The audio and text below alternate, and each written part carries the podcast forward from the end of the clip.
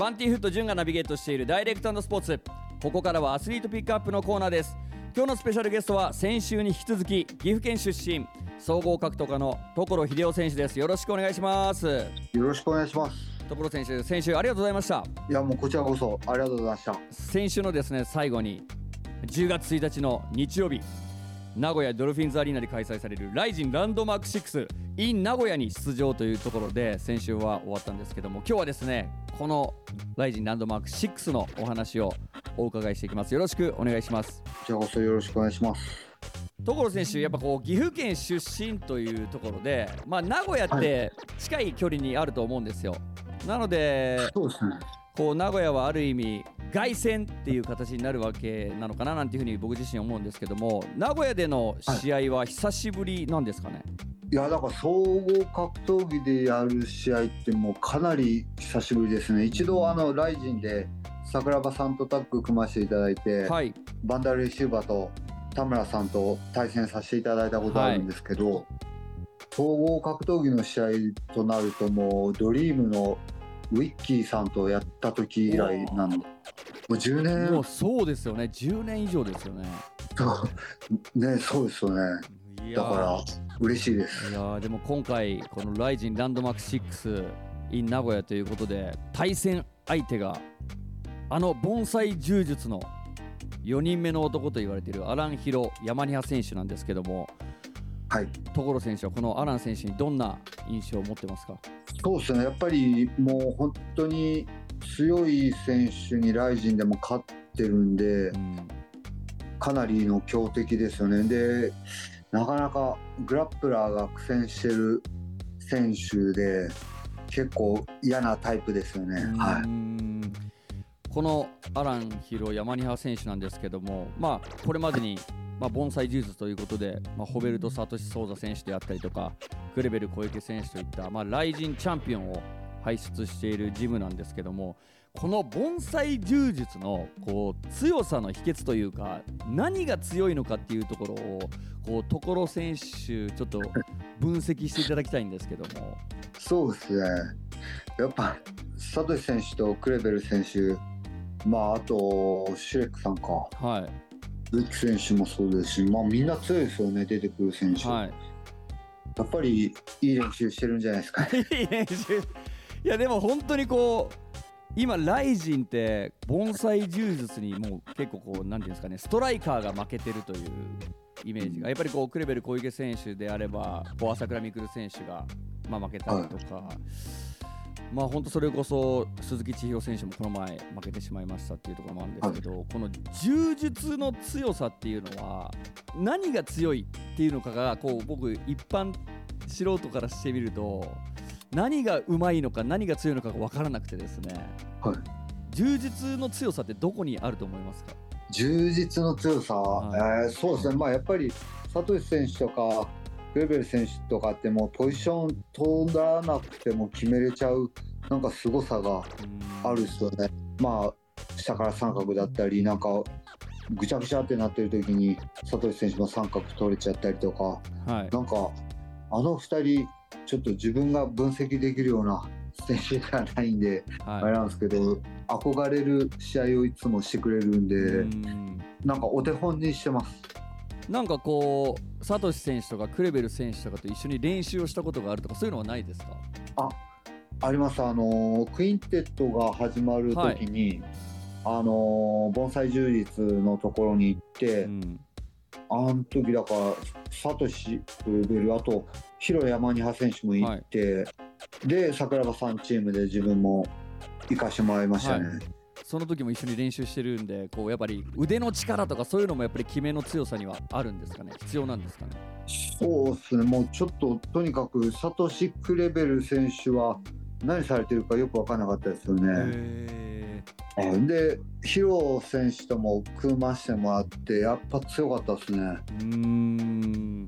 ヒロ選手はクレベル選手とこうサトシ選手と違ってストライカーの部分もなんかあったりとかなんか腕っぷしが強いっていうイメージがこう朝倉海選手との試合とかで見てて思った部分があるんですけど。今回もやっぱりこう、広選手と試合する上でこう所選手も得意なこうグラップリングの主体の試合になりそうなのかそれとも逆にこう打撃でいくのかみたいななんかこう作戦とかこうシミュレーションみたいなものってしてますか？そうですね、まあ、こういう試合をしたいなっていうのはありますけどやっぱりそれは、えー、相手ありきなんで、はい、なんともなんですけどやっぱりまあ自分がやりたいのは、えー、盆栽充実の充実対自分が好きだった U UWF リングスの、えー、スタイルの寝技なんで、うん、まあ、そういうのがその試合の中でどっかでガチャガチャっと噛み合って、いい試合になればなとは思います。このヒロ選手のどんなところに注意されてますか？やっぱりもう打撃も寝技も強いんですけどやっぱり体が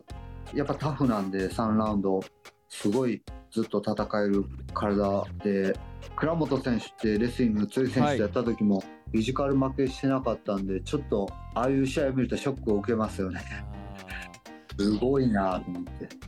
ていうことはこうなかなか組だとちょっと分が悪いのかなみたいな部分もやっぱりこう自分の中で思ってる部分あるんですか？そうですね、まあ、やっぱり、まあ、チャレンジなんで、うん、あのヒロ選手に勝ってるところって一個一個で言うとないですけどやっぱ総合格闘技なんでそうですねうまく今までの経験を使って自分のペース持ってきたらなと思います。所選手、今回はこうヒロ選手と試合する上でバンタム級で今回は試合をされるんですよね。はい、なので、はい、あのこうジョン・ドットソン選手とのやった時はフライ級というところでこう減量が、まあ、ちょっとそのフライ級よりは、まあ、楽とは言わないですけどちょっとこう余力はあるのかななんていうふうに思ったんですけど。そうですね。もうフライ級の時はもう押したら倒れるぐらいのヘロヘロ具合だったんですけど、はい、はい今もやっぱ元気に過ごせてまあ元気なのがやっぱり一番ですよね。人,、人に勝つので弱ってたら勝てないですもんね。なんかこう、まあ、バンタム級での試合ということで、まあ、減量というよりもこうパワーだったりコンディションとかで今気をつけてることとかってありますか？そうですね。やっぱあまあ早く体重落ちちゃうんで自分の場合。落ちすぎないようにちょっとご飯をいっぱい食べるようにしてるのとやっぱり最後やっぱ前回の試合でも味わったんですけどコンディションが一番なんでカール・ゴッチさんがフィニッシュホールドはコンディションだって言われてたんですけど、はい、自分もそのつもりでフィニッシュホールドがコンディションだって言えるぐらいコンディションよく過ごしたいなと思います。はい。いやもうでも本当に今回のこの10月1日の名古屋ドルフィンズアリーナであの3人の入場がまた見れるんですかね あでも勝村さんがちょっと間に合わないかもしれないって話なんで。すね。そうですね。だからまあちょっとどうなるかわからないですし金原さんもその1週間前プレベル小池と試合で、はい、まあもうとんでもないそうですね。対戦なんで、はい、はい、まあちょっと来れるかわかんないですよね。だからまあ一人で乗り込むぐらいのつもりで、はい、行きます。はい、いやでも本当にこうチームメイトの金原選手もそうですけども所選手も一緒に勝っていただいてこう名古屋でですね、ね、ちょっと花を咲かせていただきたいなと思います。ありがとうございます。もう勝手に2人であの盆栽と対抗戦やってますんで。いやいやもうそうですよ 本当に、はい、いやでも本当にここでね2人がこう盆栽技術を下したらまたこうライジンとかこう MM 日本の MMA のこう勢力図みたいなものがいろいろ変わってきてまた面白くなるかななんていうふうにあの僕らファンは思ってますので。いや、はい、やっぱ金谷さん勝ったらもうやっぱりいろんなものが変わるんで、はい、ちょっと期待して応援してお願いします。いや所選手もですよ。いやまあ 自分はまああの頑張ります。いや、はい、そしてあの11回目の年末も期待しております